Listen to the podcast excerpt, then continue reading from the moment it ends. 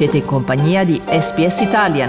Trovate altre storie su sps.com.au barra Italian o scaricate la SPS Radio app. Siete all'ascolto del programma in italiano di SBS, in diretta o in podcast. Assieme a voi questa mattina Massimiliano Gugole. Si è conclusa da pochi minuti la domenica al voto degli italiani. Per quasi 9 milioni si andava a rieleggere le amministrazioni comunali, un'occasione per i partiti anche per testare nuove strategie di alleanza, mentre per oltre 50 milioni, di cui 5 milioni all'estero, la chiamata era per i 5 referendum promossi da Lega e Radicali, che si concentravano sulla giustizia e sulla magistratura, con quesiti ritenuti da molti troppo tecnici e specifici.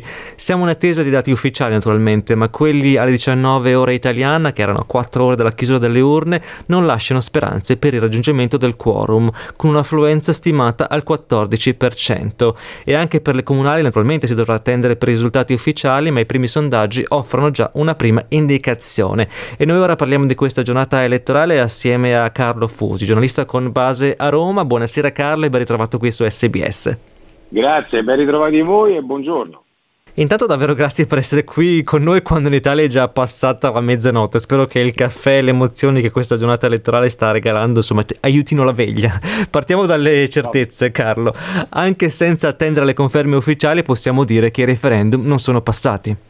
Sì, no, è senz'altro così. Eh, questa tornata sui referendum, cinque referendum, cinque quesiti che riguardavano le materie giudiziari, in particolare eh, il più importante, il più politicamente significativo, la separazione delle carriere tra eh, eh, magistrati giudicanti e magistrati inquirenti. Su questi cinque quesiti si registra forse il flop più grande dall'inizio della Repubblica Italiana per quello che riguarda i referendum abrogativi.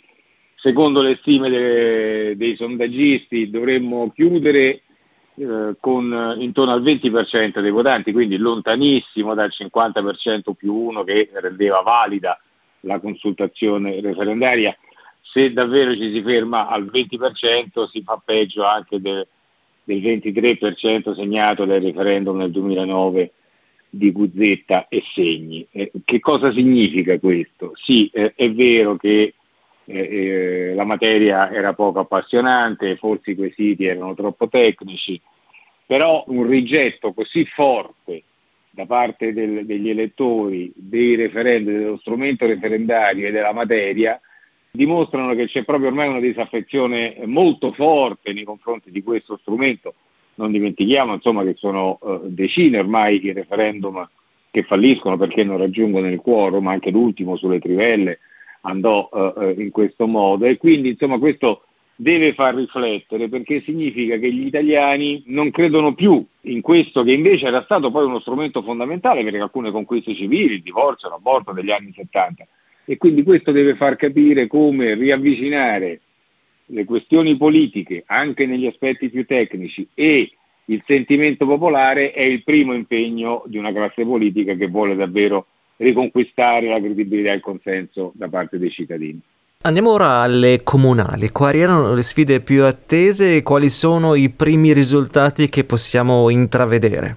Allora, lo spoglio delle schede comincerà solo uh, uh, alle 14 uh, di lunedì, ora italiana, quindi insomma siamo sugli exit poll che come sempre, come sappiamo, insomma, vanno presi con molta cautela perché insomma, spesso è successo che alcuni risultati eh, agli exit poll poi sono stati rovesciati dai voti effettivi. Però insomma, ragionando su que- sui dati che abbiamo, si deve dire che il centrodestra conquista o riconquista, insomma, forse già al primo turno eh, Genova con il candidato Bucci sostenuto da tutto il centrodestra unitario.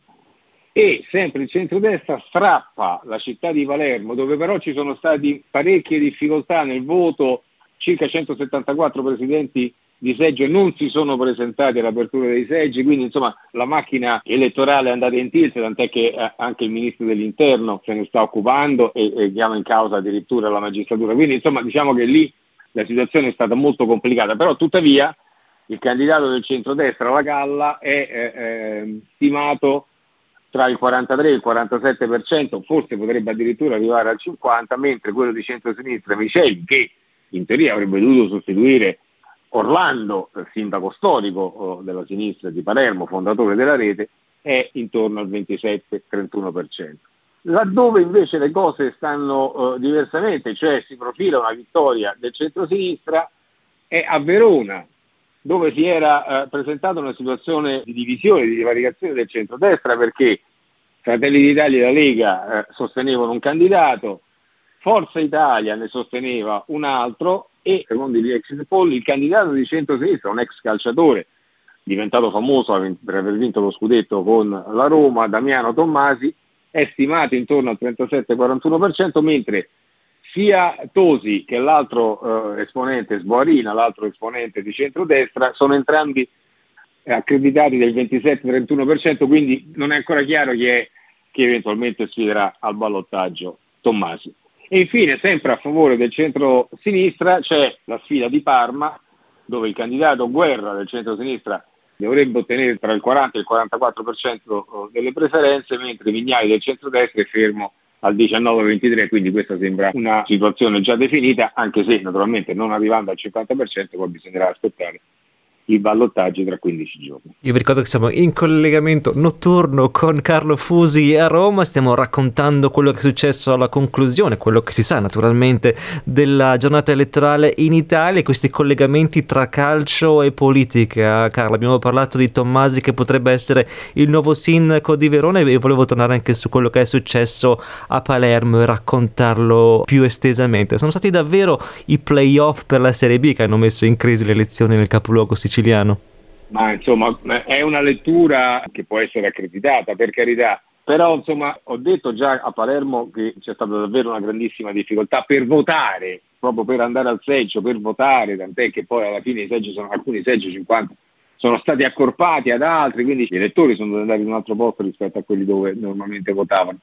Quindi sì, la partita certamente avrà inciso, però il dato complessivo abbiamo detto del flop referendario intorno al 30%, ma anche per quello che riguarda l'affluenza al voto per eleggere i sindaci, cioè eh, eh, diciamo, l'esponente istituzionale che è tradizionalmente più vicino alle esigenze dei cittadini, beh, anche lì in tanti casi eh, non siamo andati oltre il 40%, si è stato il 35 e il 40%, quindi c'è proprio un elemento di disaffezione forte, ormai strutturato dell'elettorato nei confronti del voto, sia voto referendario che voto amministrativo e anche voto politico, perché anche lì siamo intorno al 50-60%, non di più, quando invece l'Italia, in Italia tradizionalmente si votava in, con percentuali intorno all'80 e superiori anche all'80.